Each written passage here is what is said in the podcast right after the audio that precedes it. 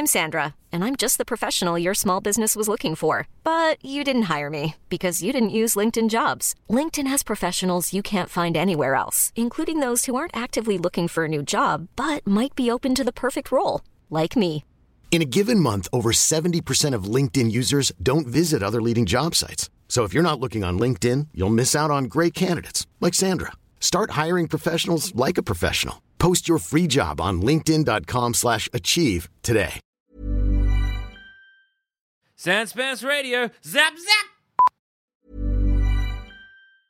A lot can happen in three years, like a chatbot may be your new best friend. But what won't change? Needing health insurance. United Healthcare TriTerm Medical Plans, underwritten by Golden Rule Insurance Company, offer flexible, budget friendly coverage that lasts nearly three years in some states. Learn more at uh1.com. Hiring for your small business? If you're not looking for professionals on LinkedIn, you're looking in the wrong place. That's like looking for your car keys in a fish tank.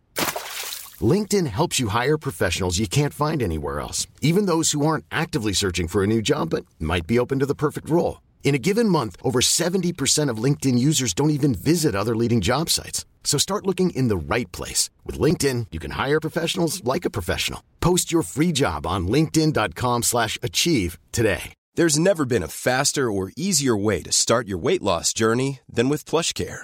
PlushCare accepts most insurance plans and gives you online access to board-certified physicians who can prescribe FDA-approved weight loss medications like Wegovy and Zepbound for those who qualify.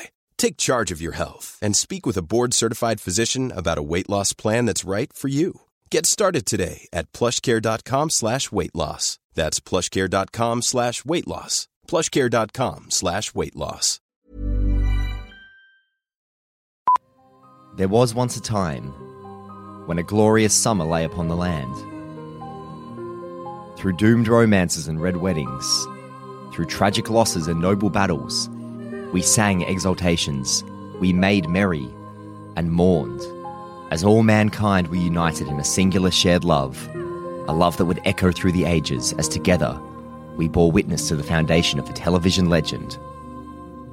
But then, winter came.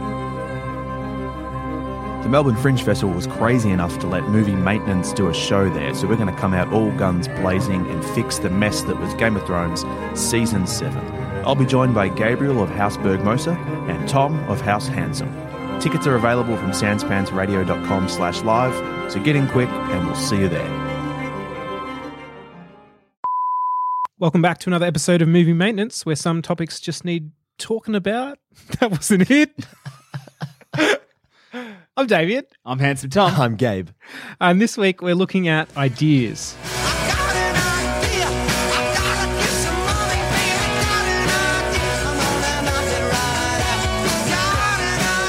So basically, what, what we're really looking at is that sort of endless question of oh, where do where do your ideas come from? My brain. Move next question. Okay, uh, that's that's the end of the episode. Thanks for joining Uh, us. other people's brains. Next question. no, because like on the surface, I surface, do a lot of LSD in the bathtub. Uh, that's that's a trick. Does it have to be in the bathtub? I've never had a bad It's idea. good enough for. Roger Sterling. It's good enough for me. Yeah, and you know what? Here's the weirder part. I don't even have a bathtub in my apartment. So where where am I doing my drugs? Just go Whose hunting bath am I in?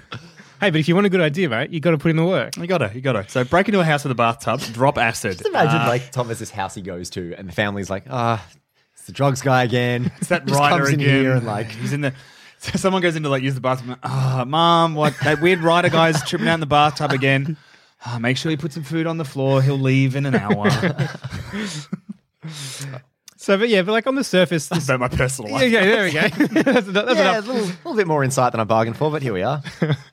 But no, on the surface, it's a it's a pretty simple question. But I think there's actually like a lot to unpack because it's it's obviously different for every person. It can be individually. You can sort of have a whole bunch of different ways you come up with ideas. So, what's like what's the most common way you guys would come up with ideas? I think it's it, it varies for me. I, I it'll be like if I if I see something and I'm like, what if? Or like like a lot of my ideas come from like personal life or something. Um, like regression, uh, my play which Handsome Tom was in, which I think by the time this has been released will be out as a radio Yep. play because it will be because it comes out this week. and this is old news for we pre-record these, so sue us. Um, basically, No, we don't. We're we're we're just very forgetful. that well, that kind of came from an idea of like, you know, basically I was just kind of I think I was in a place in my life where I was kind of like felt like I was going nowhere. I was like feeling kind of a bit nostalgic, kind of had that whole, you know, I was happier back then thing. Yeah. And then that just kind of led to me thinking, like, what would my young self say to me if they Right. saw me today? Yeah. And then I was like, that's actually a good premise for a play. Or like another one of like one of my plays, The Critic, which is about a theatre critic who basically agrees to review her friend's play and the play turns out to be terrible, then she has to make a choice of whether she writes a good review and ruins her credibility or writes a bad review and ruins her friendship. Yeah. That literally came from me watching a pl- when I was doing theatre reviewing, watching a play that I had friends in and it was really bad. Yeah. And being like, fuck, what do I do? What do I do? Yeah. Um, I want to know what did you do, mate? Oh well, because I was only writing for like an online blog. It was like maybe five people read it, and mm. all of them are in the cast. So I just kind of wrote like a three star review. I sort of like changed some things to be like instead of saying that person was shit, I was like such and such had lots of fun in the role, mm. or like things like that. I just filled it with euphemisms, and they still got pissed off at me. Can I say hmm. They should have? As as a person who has done performing, because I wasn't going to say as an actor, because that's really a shitty thing to say. But as a person who's been in things, hearing someone being like, "Oh, you look like you had a lot of fun in that role," is basically them being like, "I thought you were shit, and this whole thing was shit." Just tell me. yeah, but was these, shit. yeah, look, Yeah. yeah, but it's I, I would normally, but these people were extremely thin skinned. Like the kind of thing where it's like the barest suggestion of criticism, So and, and also lied. it was at the theater. it was at, also at the theater that like gave me my start. So I kind of like it was just a conflicted situation. Yeah, yeah, yeah. Oh, I was like, no one cares. The stakes are low. I'm just gonna lie, and I wish I hadn't because there were such assholes in the wake of it Hmm. that I was just like, fuck. And I just like I think I ended up like putting in a blog post how both plays like a blog post about that situation and about how the play was just fucking appalling. Yeah, yeah. And being like, you know what? I've made a mistake. I shouldn't have lied in that review. Now I'm going on the record as saying that play was fucking terrible. yeah. by Thank writing my own assholes. play based on that Yeah. scenario. So there, you're, there you you're, go. you're Revenge. life. That's a great way to Like, get ideas. yeah, like real Yeah, yeah, life, your and then um, and and then like I don't know. Sometimes, sometimes like Boone Shepherd was a dream. Hmm. I had a dream that I was riding around a motorbike solving crimes. Actually, no, it wasn't a motorbike. It was a big spindly thing with three wheels that went up walls. This is like a spider on wheels, mate. Kind of, yeah. So Was that it- when you that say part of it big kind of got thing, taken was out. it just Was it- you yeah. with a wheel in your mouth and two wheels I in didn't your have butt? hands or Oh, feet. I that's had wheels horrific. and kind of hot. Welcome to my ideas. so where do you get yours from? Uh, this is we- so I sometimes sometimes the dream thing I guess Hmm. um, the most famous I think writer director who is on the record of saying that they get a lot of their ideas from dreams is David Lynch. Yes. Yes. Who Mulholland Drive, Twin Peaks, all of those kind of shows Hmm. have all come from dreams and dreamscapes and things he's had. Yeah. Um, and there is that kind of lucid, dreamy quality to them. But yeah, my, my dreams are stupid and often don't make sense, and I'm a Pokemon trainer, so I just steer away from them. Or I'm a really good footballer, but I can't. Like, there's no goals. Yeah. they're the worst. I'm like, I'm really good at football, but there is nothing for me to kick like at goals. I just pick the ball up and go, what? What? How do I play? I'm, I'm on a stairwell. A lot of my dreams involve me being really good at something, but there's this massive drawback. So that's, I guess, the other inspiration I get is I always want to write a story where there's a character who has some fantastic quality, but the drawback is that they just suck at it. So you know, I have Yeah. no idea what's about a superhero who's like like Superman, but he gets altitude sickness, so he can't fly. Like he can barely get off the ground without like passing out. Yeah. Um, but yeah, a lot of mine comes from character. So I'll think of uh, a character and it'll be like, right, uh, like I- I'll have the idea of this character and, and doing this kind of thing. And then I'll go, right, where do they live? Where do they Hmm. fit? So for this Seasons of Fear thing that we're, we're currently all doing, the character in that is a character that I've tried to use in other stories a lot. And I Yep. just haven't been able to find the right spot to put her in. And I'm like, oh no, she, she works in this story well. Hmm. So that's, that's sort of where I start. I don't tend to use real life, or if I do, I don't realize it until after. Yeah. Um, That's a lot of the way as well. Like, I mean, you know, with the themes you're trying to explore, half the time you don't actually know what you're trying to say in a story until Exactly, the end yeah. of it. Like, that was a big hang up when we were all at film school, except for Tom, who dropped out after two weeks. Um, Excuse me, excuse me. For that, can I just be on the record here and just say uh, six months? oh, Six months. right. All right. You know Do why? Because I still had to pay the fees for the first term. Okay. If it had been two weeks, I would have missed the, uh, Yeah. the, the census day or Yeah. whatever day Gabe, it do you have a master's degree? Yeah. Yes, because I do. Yeah. Funny, funny That's that. uh, For all the good it's gotten us and all the jobs Yeah, that was we gonna ended say, up getting out of you it. guys are in, It are in literally no gets worse, me- better off. We're all in the exact same position right now. hey, so it allows me to be arrogant. All right, I'm, All right. I'm taking it. If that's Fair all I get, good.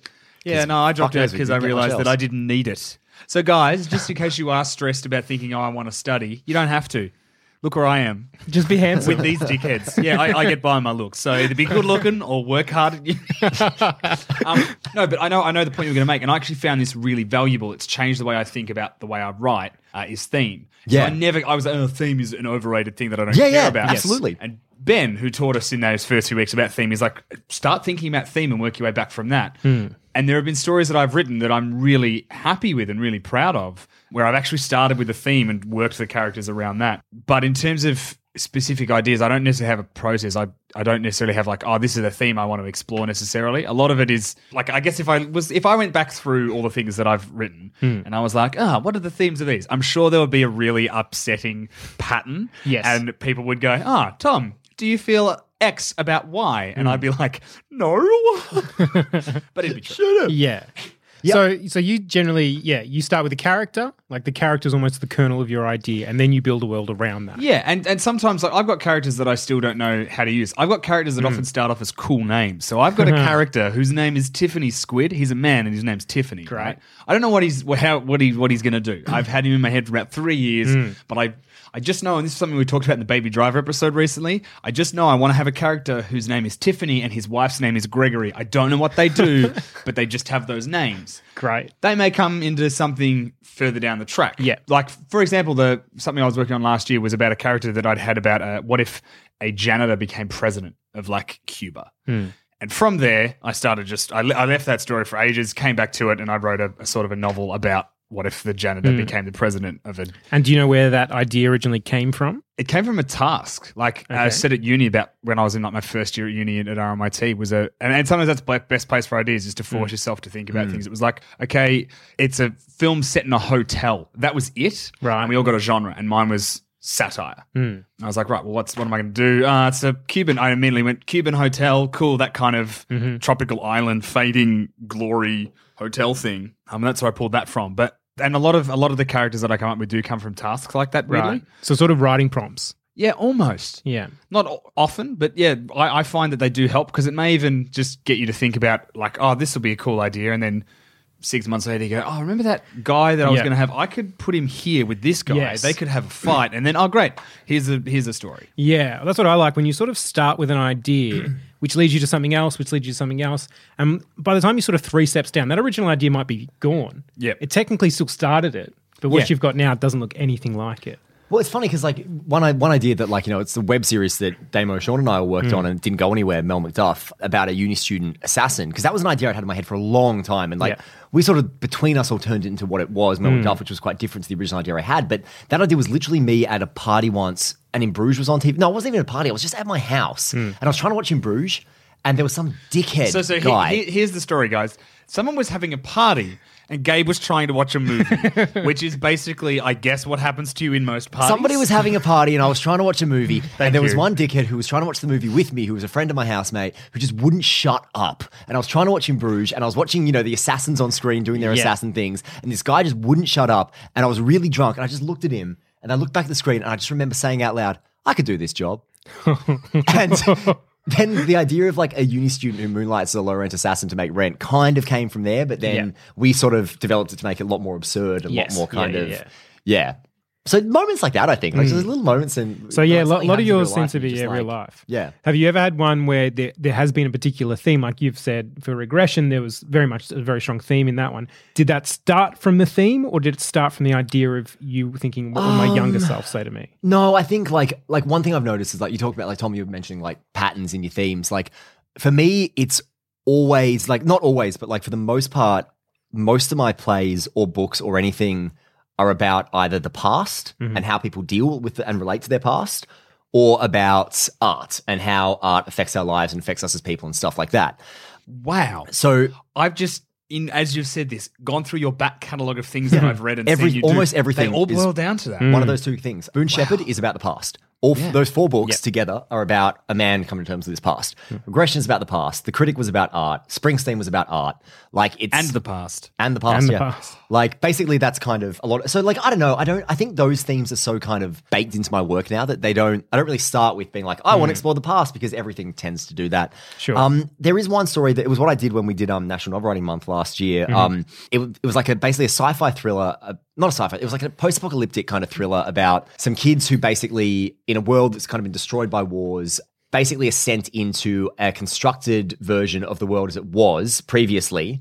And all three of them are like of different religious backgrounds, and they have to kind of go back the world as it was to to get some MacGuffin. And in the process of doing that, they sort of see all the factors that led to the war that destroyed the world.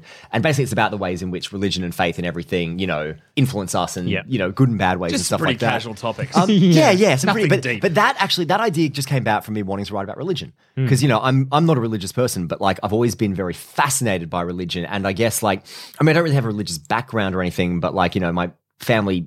Particularly on my dad's side in Austria, are quite Catholic. Hmm. And I've always been very, very fascinated by the ways in which faith does affect people and the Hmm. ways in which it has colored our history and the ways in which it has, you know, been at least partially responsible for some terrible atrocities, but also some amazing things and all the different conflicting things built into it. So yeah, that story, that's I developed that story not based on like some moment of inspiration, but based on me being like, I just really want to write something that explores Yeah. religion. So there was a But theme you wanted to explore. That was the theme I wanted to and explore. And then you looked for a yeah. story on around. And then I kind of realized, like when I got to the end of it, I was like, because I, didn't, I didn't finish it. I wrote my fifty thousand words, which is what you have to do for National Novel Writing Month, and I Hmm. just realized the story just wasn't working. But I was like, because also I just kind of got the point where I was like, that story. Because of what I want to say in that story and what I want to explore in that story, that story needs to be gotten exactly right. Yeah. Yeah. Like I can't settle for second best. So it was like, I'm going to go back and try it again, sort of when I have some more inspiration, I guess. Yes. Yeah, yeah, yeah. Yeah. Um, and I want to ask, obviously, like what, a lot of what we do is fixing films, which is basically like it's basically plagiarism to a degree.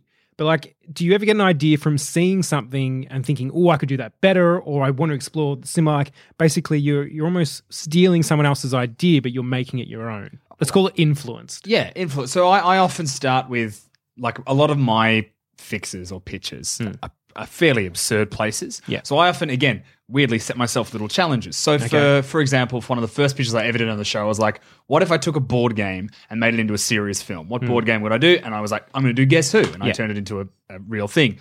For Fifty Shades of Grey, I literally was like, "All right, I've got to come up with an interesting take on this. Hmm. What if the title was literal? Yeah. So Yeah, what if? yeah. So again, it, it starts with there is a, a key element of it for me within the film that I like then to take and hmm. extrapolate and, and pull threads out. Yeah. But I often it's not like, oh, that's an interesting theme. I should explore that. Or it's either that character should be doing X, Yeah. or what if I did this? So you know, what if I t- told the story of Avatar as if it was being John Malkovich? Like, Yeah. just that kind of absurd level of. So it's more, yeah. I see something and set myself a challenge of going, okay, what if all of the characters in this film were Sigourney Weaver? Like, what if every character? Like, yeah. how would that play? Yeah. out? Yes. Yeah. And have you ever had something like that for for not for a movie maintenance fix, but just one of your own stories where you've watched or read something and it's led to you writing a story almost stemming from that thing you were consuming? Yeah, I've so one of the things was I read I wrote a musical a couple of mm-hmm. years ago with my housemate, and there, that was based on a true story and was also heavily influenced by the Coen brothers. Yep. Um, so the true story is uh, it's a it's the best true crime story ever. But it's in Melbourne. Um, Picasso's Weeping Woman was in the National Gallery of Victoria back in the eighties. Was the most expensive painting ever purchased by government. Um, it was two million dollars, which is huge for for the eighties. It was there for a little bit. Uh, it then got stolen and appeared a week later. It was held for ransom. There was all these letters to the press about from the Australian cultural terrorists who'd taken it hostage. Right. Uh, it disappeared for a week and then was found after an anonymous tip in a locker at Southern Cross train station. That's brilliant. And to this day, they never charged anyone, arrested anyone, and do not know who did it. That's awesome. So we took that and was like, right, what if it was like all of these different people who wanted it for different reasons, and at the middle of it is a guy who is hopelessly out of his depth and doesn't realize it until it gets to the point of too far. So that was where it was. We took a true story that was interesting and told our version of it, and we had a nice tight time frame. It has to take place within this one hmm. week, hmm. um, and also the influences that I have, which is I was like, right, I'm going to make Fargo with music, Right. about people in over their head dealing with very dangerous elements, and hmm. that's that Coen brothers influence, Yeah. coming through. And so yeah, same question for you, but like like is it like it's almost like you sometimes it's not even necessarily the the plot points, but it's you watch something you like I don't know, let's say you're watching Ocean's Eleven, you're like, I want to write a heist movie. Yeah, definitely. Like I think particularly with theater, like you know, definitely there are plays I've seen where I'm like, fuck, I want to do that. Like I want to do like two handers. I'm like, fuck, I really want to do a two hander. Like I really just want to put two people in a room and make it interesting. Yeah. Like there's a movie that I really love called Tape, where basically it's like three old high school friends get together in a hotel room. The room never, the movie never leaves the hotel room. It's um Uma Thurman, Ethan Hawke, and some other guy. And basically it's like Ethan Hawke's character is like this derelict, and the other guy is like this now successful documentary filmmaker, and they're getting together before they go for dinner. And basically, it turns out that the documentary filmmaker guy has some secret from the past that Ethan Hawke is trying to get out of him Mm-hmm. that involves Uma Thurman's character. And the whole film, real time, never leaves that room. One scene, one room. And I just found it so fascinating the way in which it was completely riveting and like such a good movie. But never left that space, and Mm. so I was sort of like, "Fuck!" I really want to write like you know something like that, something contained, two handed, whatever. Yeah. I think there's also things like you know watching Martin McDonagh's work, you know, a playwright who I really admire, and sort of seeing the way he uses he uses dialogue as like he just has this amazing gift for dialogue where the dialogue can be like hilarious and really bouncy and really witty, but sort of infuse so much pathos into it as well. Hmm. And I think when I saw that, I was like, fuck, I really want to do that. Like I really want to learn to use dialogue the way he uses dialogue. Yeah, yeah. And after that, like I really went to town, like working really hard on my dialogue. So I guess it's less that I pick up plot points or stories and more just the mechanical stuff, Hmm. like how people approach things. Yeah. I'm like, fuck, they do that really well. I really Yes. like how they do that. How do I poach exactly that and use it my own yeah. way? Yeah. Yeah. That's it. Like, and for me, like, I generally write like fantasy or sci-fi. Those are my two favorites. I've read them forever. And like, I I listened to Neil Gaiman's um, View from the Cheap Seats, which is a bunch of his essays and this sort of thing. Yeah. And it was ridiculous the amount of ideas I got from listening to him just Talk about his process. talk about his own process and talk about how he sort of his own generation of ideas because like his natural creativity sparked my own in a way that all these ideas all of a sudden were flooding in like again all sort of fantasy ideas and that sort of thing where you just look at a normal situation throw some sort of twist element in there Yeah, and but that's that's what good writers do. Is that a Mm. good writer or a good storyteller will inspire other good writers and other good Yeah. story. Well, not Yeah. even, no, sorry, that's assuming oh we're good. But what I'm saying is that other storytellers. So Yes. a good storyteller, you go, man, that's really cool, and then it starts you thinking about, well, what if that was the scenario? What if that Exactly, was the yeah. scenario? And and like one of, one of my things that I like doing is that I like taking something that's extraordinary Mm. and making it mundane. So taking, so we get told, oh, you know, you get, get the ordinary, and then all of a sudden they're thrust into the extraordinary. Right. What if you took it the other way? So what if you had something that was actually really kind of fantastical and just made it a bit shit? yeah So I like, write a lot of stories about superheroes who just aren't very good, Hmm. or magic existing but in a really kind of eh sort of way, or. Yeah, or, or, the, sort of way. yeah yeah or, or taking something like that's terrifying and simplifying it down to it's it's still terrifying because it's normalized. Yes. So it's way, way, way, way, way scary because it's not this big monster behind the door. It's just just a bunch of weird, crazy people. Yeah. Or it's just a dude on his own. yeah yeah That kind of stuff. Because because you can flip that. Hmm. Again, I've, I've shown you. You know, you, you take you have your fantastical stuff, you have your funny stuff, and you can have dark stuff by Hmm. taking those things. I think um, Supernatural TV show, one of the scariest episodes of Supernatural. There are two of them where there are no ghosts; it's just people. Hmm. So one of them is incest twins living in a house, and one of them is just people who hunt people. They're the most chilling episodes because you can't like burn bones or do some kind of magic. Yeah, yeah, just it's just- people. Yeah, and I think for the most part, like for at least me, I'm guessing you guys are the same. You sort of you never really without ideas. You get quite a lot of ideas in the process, especially if you write everyone down. Rah rah rah. So I, I, I guess the part then is how do you decide which idea you're going to work on? How do you know if it's a good idea or if it's like actually It's- that's not going to work? Like, what's your process for that? I think it's what grabs you at any given time. Like, and it's, I don't know, it, it seems really arbitrary because, like, I, I should know better than this by now, but like, I always say, okay, I'm working on this project now, and then next week I'm going to start working on this, and that's what I'm going to do. Yeah, Never works. No, Never no, ever works. no. So, like, so, you know, I just finished, um, at the time recording, I just finished last week, uh, my Seasons of Fear contribution to the anthology that Yes. the four of us are doing with, um, with Carney. And I finished that, and my plan was to go into rewrites for Boone Shepherd 3 the next week. I was like, cool, I'm going to reread Boone Shepherd 1 and 2, read them back to back. I'm going to start working on, you know, doing my rewrites for book 3. I'm going to, and also because I've got an idea for a Boone Shepherd stage play I really want to write. Yeah. And I'm thinking pretty much I'm going to put my head completely back in the Booneverse, and I'm going to just like churn out a whole bunch of content in that world and just kind of live there for a while. And then, literally, the day I was about to start doing that, I had this great idea for this novel that I'd kind of stalled on, that I've sort of been working on on and off all year. And I just had this idea for it that had just not occurred to me yet that fixed so many problems and made me so excited for that novel. Mm. And that, that novel's got no deadline, got no nothing. It doesn't have the same pressure on it that Boone does. You know, nobody's crying out for this book, like, or Yeah. anything. I'm not saying Yeah. people, are, you know, crying out for Boone or anything, but like, you know, there's an expected third book coming, you know? Whereas with this, it's like, like Boone is, should be the priority.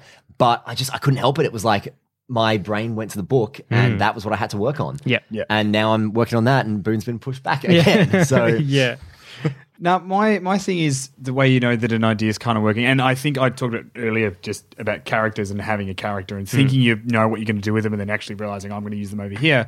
Is that you don't actually realize if it's a good idea or if it's working until you just start doing it. Yes. Yeah, so just absolutely. just start doing it, and you'll Yeah. get to a point. I guarantee you'll get to a point where you're like, ah, I've run out of juice. Yeah, yeah. Don't Yeah. if you're one of the people who can force yourself to keep going, then by all means, just force yourself to get to the end. Yeah. don't go backwards. Mm. But if you need to, to walk away from it and go, I actually don't know what to do with this character now. Like recently, we are talking about the seasons of fear thing. I, I wrote myself into a corner, and I was mm. like, I don't actually know because I knew I had to get over here Yes. to point X, but I was like somehow I ended up at point B again. Mm. I'd like just and I needed to, to work out how to get out. So I just didn't kind of do anything for a couple of days. Did some other stuff, edited some bits and pieces, went back mm-hmm. to it, deleted six pages, and then just went through it again. It was like, Great. cool, I now have an idea of how to solve it. Talk to yourself in the shower. That's Yeah. the other one. I talk to myself a lot. My girlfriend finds it really unsettling. She's like, you're just mumbling to yourself. I'm like, yeah, I'm just just talking things through. Yeah. So be crazy, but do it on your own. So, Yeah, so it's, you don't really get funny 'cause, arrested. like, I, I tend to get really good ideas in the shower, weirdly. And like, yeah, like my girlfriend said the other day, like I came out of the shower and she goes, and I was like, okay, I've had this amazing idea for the novel, or I've had this amazing idea for this pitch, or something. And she's like, why do you always come up with Yeah. really good ideas in the shower? I'm Because like, you're it's my thinking there. time. You're It's standing my there. You've got thinking nothing time. else to do Right. but wash yourself. Yeah. Yeah, Like, but don't forget to wash yourself. I do sometimes.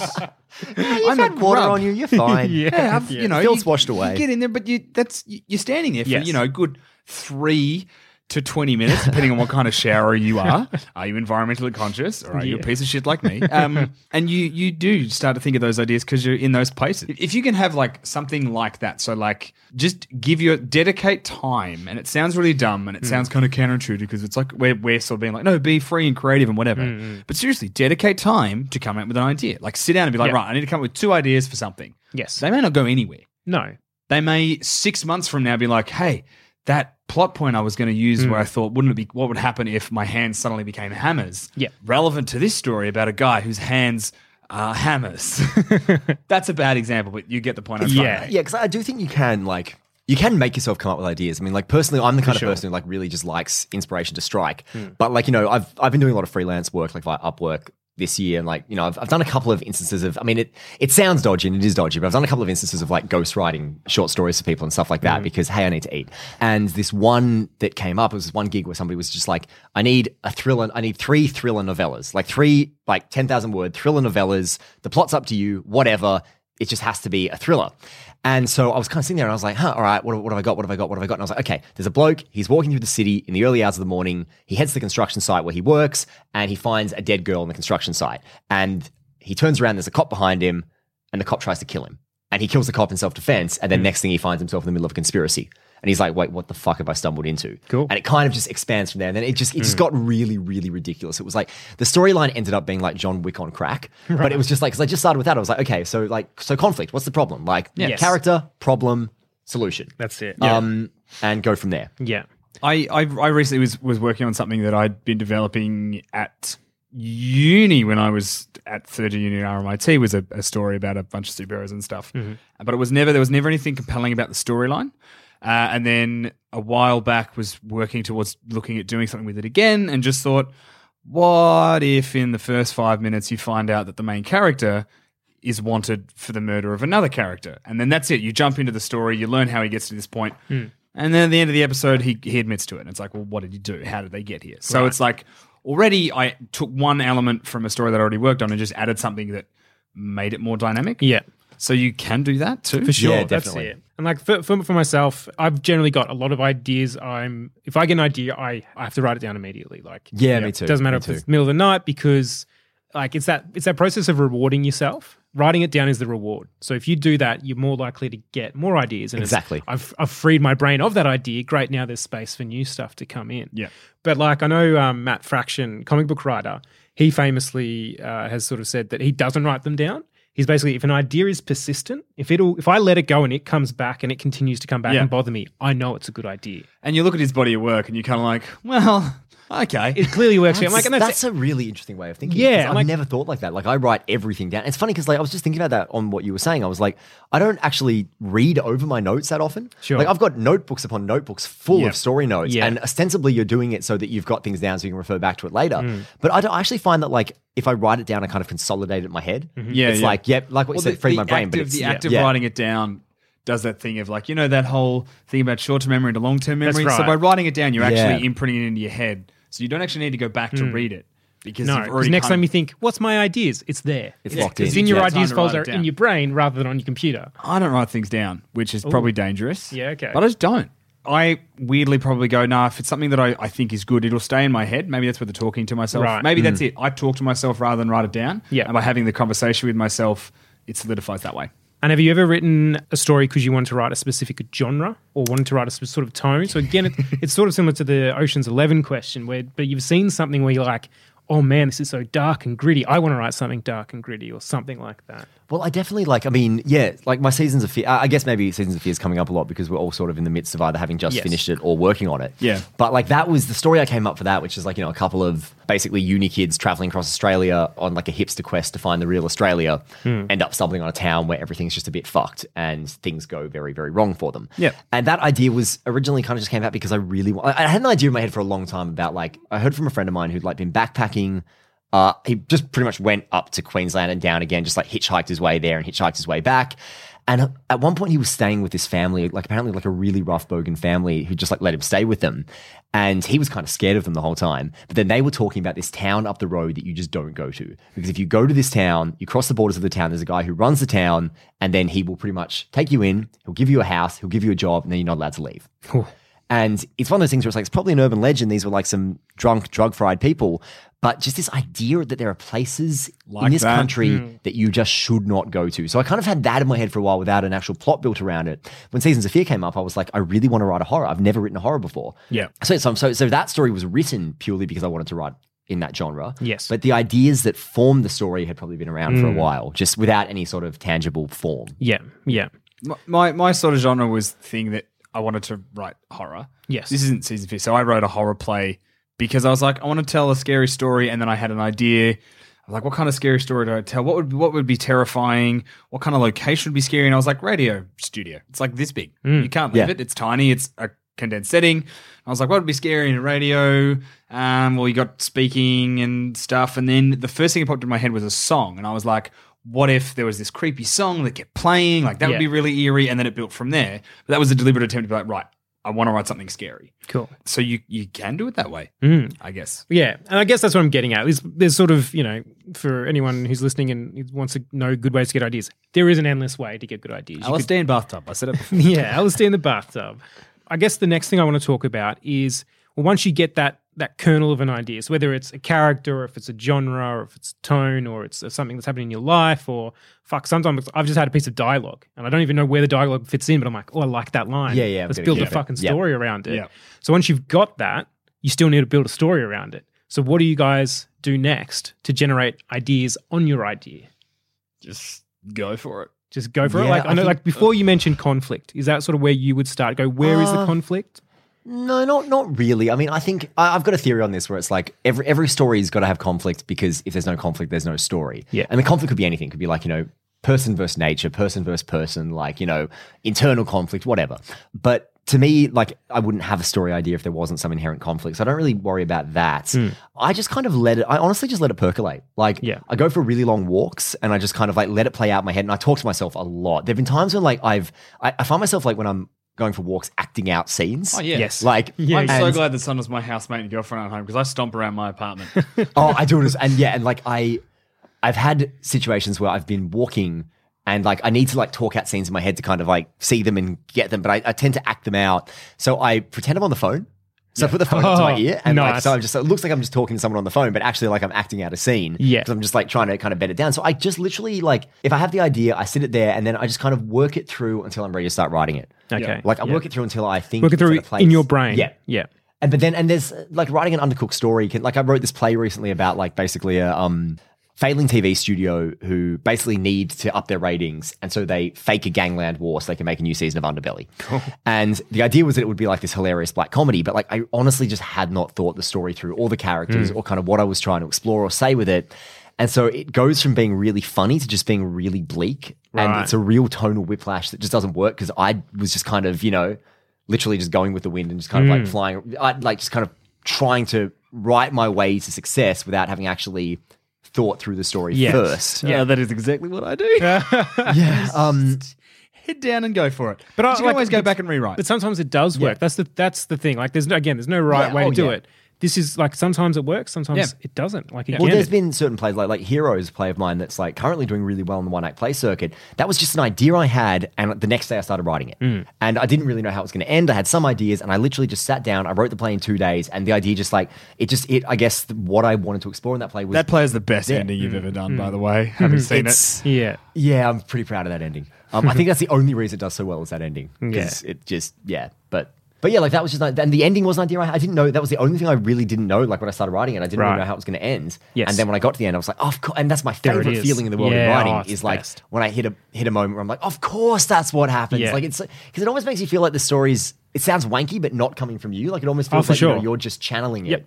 You're And unearthing, then- like Stephen King just defines it as like he's an archaeologist digging it up. Yeah, yeah, And that's yeah, what yeah. it feels like sometimes. I mean, not all the time. Through, through the mounds of cocaine that he was doing at time. yeah, says the guy who has LSD in the bar.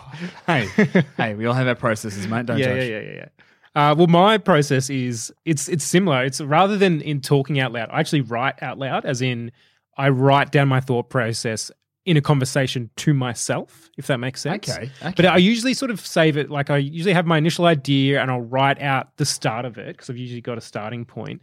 and then it gets to a point where that that fuel is sort of burned out. And so I'm like, okay, I, I need to figure out the idea of what happens next. And then I'll be like, literally be like, all right, Damien, like typing this all down. So this person's done this, but they need to get to here. What are you going to do about it? And literally just sort of word vomit onto Yeah. the page. And usually through that, something will come out of it. That whole thing of having like an internal monologue with Mm. yourself is like the the inner writer, so to speak. Yeah. I learnt just through doing similar things. I was like talking through my process that the inner version of me is very aggressive. like to be like, all right, so this guy does here now. What's he going to do there? I don't fucking know what he's going to do there, Tom. Why don't you sit the fuck down and work that out? What a fucking dumb ending, mate. That is a fuck. Go fix it. So basically, Samuel Jackson. Right. Is, is yelling at you to do Yeah, better. do Yeah, better. Yeah.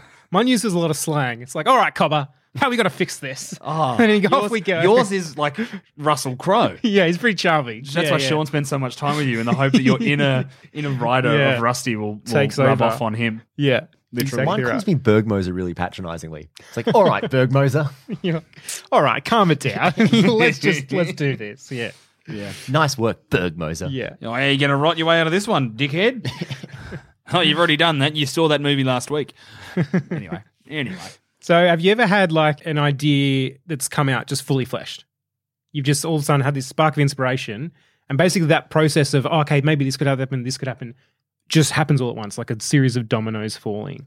Yeah, this this horror play to an extent was like Mm. that. I knew where it needed to get to, and I just kind of worked my way. And I've, I'm going back and rewriting bits and pieces because there's stuff that needs to be worked on. Yeah. But for the most part, it was kind of like, well, I know I've got to get to here, so I'll just keep knocking down the things until I get to there. And I Yeah. always work on for my thing when in, in all the examples I've done for horror lately, I'm just working on rule of three. So there are going to be three things that are going to escalate, and by the last escalation, it's too late, or Yeah. you've got to Yeah, kick it yeah. up. I I even Yes. found that with Seasons of Fear, that was the problem. Is I wrote myself away from my pattern of three, and I'm like, I need to get back there because I Cool. don't know how to get out of here. Yep. So with with with um this play, it was like, right, well, this is going to happen, and this is going to happen, and then the logical sequence is that. And I got to the end, and I was like, no, I'm happy with that ending. Hmm.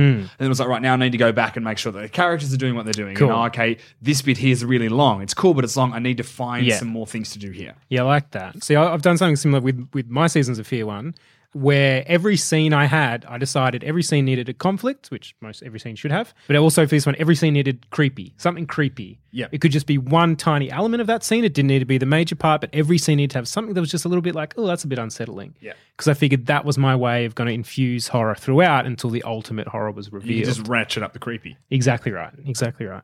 One thing I do that I've, and it's something that like I, you know, the writing studio where I work with teaching kids and everything, mm. like one of the first things I get them to do is an exercise which I call but therefore. And basically what it is, because I read this article once that summed it up really perfectly where it said basically the difference between a good story and a bad story is that good stories are told with the words but therefore and meanwhile, while bad mm. stories are told with and then. That's the, so the rule of South Park is that every story they ever wrote, if any of them ever used and then, they Yeah. scrap the whole story. Yeah, no. Mm. So, so basically, like the example I use with kids is like, you know, I'm like, okay, so today I woke up and then I went to school school, and then I had a mass test, and mm. then aliens arrived, and then I turned into a giant cow with a lightsaber, and then I became the king of the world, and then I said there would be no more school ever, and then that was the end.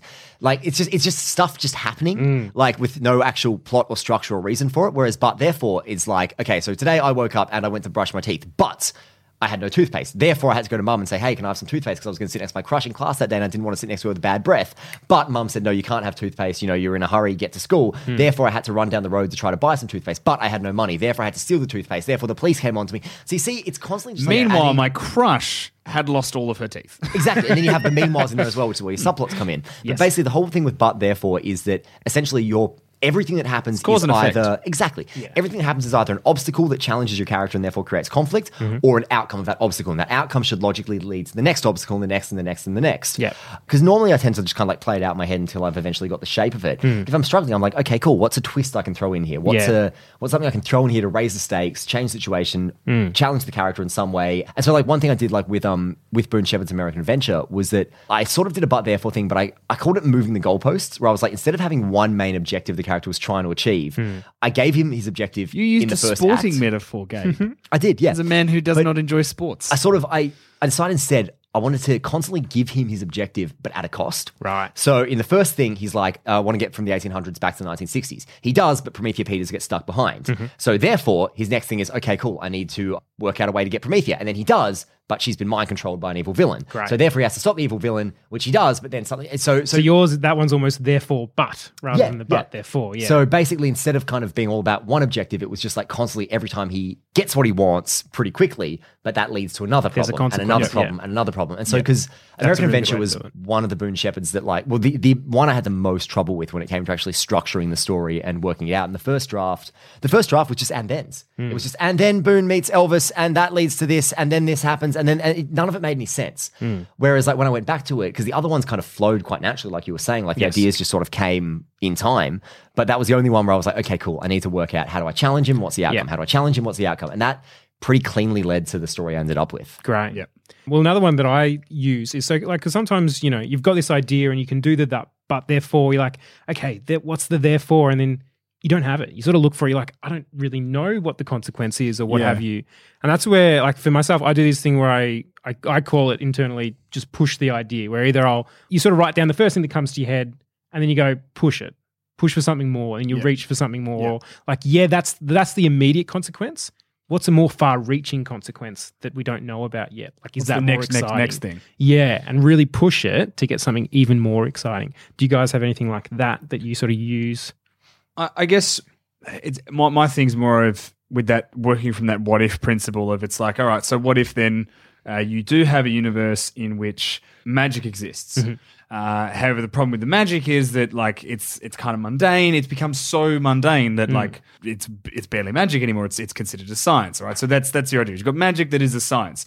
So what if you have like climate change skeptics but for magic Yeah. Right. So what if they exist? Even though the magic's in front of them. So you have like a group of hardcore scientists and wizards, right? So there's scientists and wizards. So was Albert then you have a story of Nikola Tesla was both. All of a sudden we have a revisionist history novel in which Nikola Tesla was both and Thomas Edison came after him because he's like, no, magic is bullshit. Yeah. Or vice versa. So all of a sudden you've I, that literally just did that on the fly. Yeah. But like already you, you're pushing an idea to a to a point where it's like, right, I'm now going to play with history. Yeah, great. His, playing with history is fun too.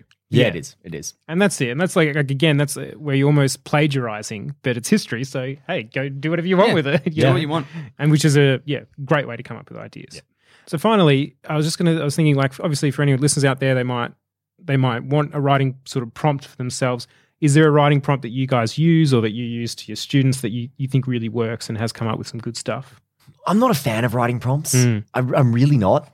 I don't know. I mean, like with, with teaching, it's one thing. Like I'm a hypocrite because obviously I use them with kids here and there. But like in general, I'm just like a writing prompt to me. It's like no, like find something that's personal to you and find something you Mm. want to say, and then find the story in that. Like that, I think is for me anyway. That's I I, Sure. I just I, I, I know that like writing prompts work really well for a lot of people and stuff like that. So it's, it's not me like denigrating them and saying like because I know like Tom you use them and stuff like that. Mm. It's not me saying the be all and end all is don't use writing prompts. It's just they're, they're just not for me. Yeah. And, and Um, when I say you know use them, use them to maybe get the ideas flowing for something else. Yeah, exactly. Yeah, Yeah, no, it's it's it's really just a way to spark creativity. Like Yes. if you've already got something, great. But if you're like, oh, I really want to write something different today, but I don't have an idea immediately. One fuck thing it, I'll just use I think is don't get hung up. If you've got a story idea and you're not really sure how to start it, I think people people get hung up on beginnings because they try really hard to like have a really witty opening or a really profound opening or something. But like I, I always just think back to the opening line of Red Dragon. And the opening line of Red Dragon is literally, without any context, Graham took Crawford and sat him down by the river. And then it just launches straight into the dialogue. You don't know who Graham is. You don't know who Crawford is. Mm-hmm. Yeah. There's no description of them until like, you know, a few paragraphs later. It just starts with a conversation where it's like. Are you hmm. going to come back and help me catch this Yeah. murderer? Yes. And that's it. And just launches straight into the conversation. Yeah. And that's kind of something like, you know, it's what is it that David Mamet thing where it's like, get in late, get out early? Yes. Yeah, Yeah. Like, start, I think start just- the scene as late as you possibly can and get mm-hmm. out as early as you possibly can. Yeah, can. it's just jump, just jump straight in. I mean, like you know, the I I think you know the Hannibal Lecter trilogy is my all time favorite trilogy of novels. Hmm. Trilogy, trilogy because there are only three. But I thought there was a fourth. I oh thought. no, I don't know what you're talking Hannibal about. Rising. But um, I want to say. no, I don't know what you're talking about. But I do know that my hand is slowly inching towards this rusty nail line here. um, My favorite. but yeah, like I don't know. I just I just think like don't don't get hung up on like being really fancy or being really showy. If you've got a hmm. story idea, just jump in. Just start with the Yeah. action and just start with Yeah. describing it. Come in in the middle. You can of the always scene go back and, do yeah. the pithy start. if you Exactly. Yeah. But like, Well, I'm yeah. actually a really big fan of openings that just launch straight in. Yeah. Yeah. You could even start with the ending. Go, oh, I've got this great ending. Fuck it, make that the beginning. Yeah, and See then what work your way to happens that because afterwards. it'll change and it'll morph. Yeah, exactly right. B- One good, interesting sort of fun writing prompt if people want to do it is Yeah. you literally just pick a song on like shuffle on your Yes. iTunes and just put it on repeat, right? Yeah. And just listen to it on repeat. And then once sort of start right to the song. Hmm. I have to put headphones in when I write at home and there's someone else there because I'll just listen to a song 200 times. Yeah, I It's do the same song thing. that suits things. So yeah. just pick a song on repeat, right to that, see what happens. Yeah, I like that. That's really good. Hmm. Well, on that note, I've been Damien. I've been Handsome Tom. I've been Gabe.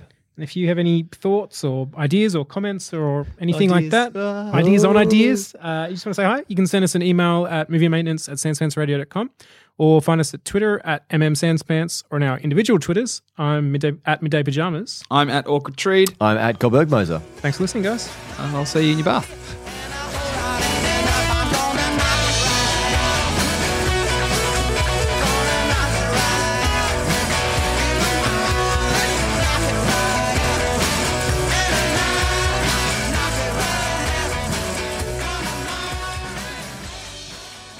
Thanks for listening. If you want to help support the show, why not become a member at sanspantsplus.com and get early access to our shows, a bunch of exclusive content, and much, much more. That's sanspantsplus.com.